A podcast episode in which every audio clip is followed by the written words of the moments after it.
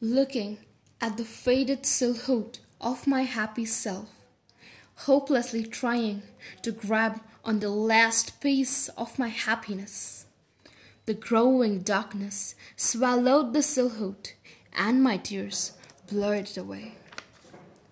I woke up from the worst nightmares just to see the darkness disappeared. I smiled at myself in the mirror with a heart filled with happiness and no fear.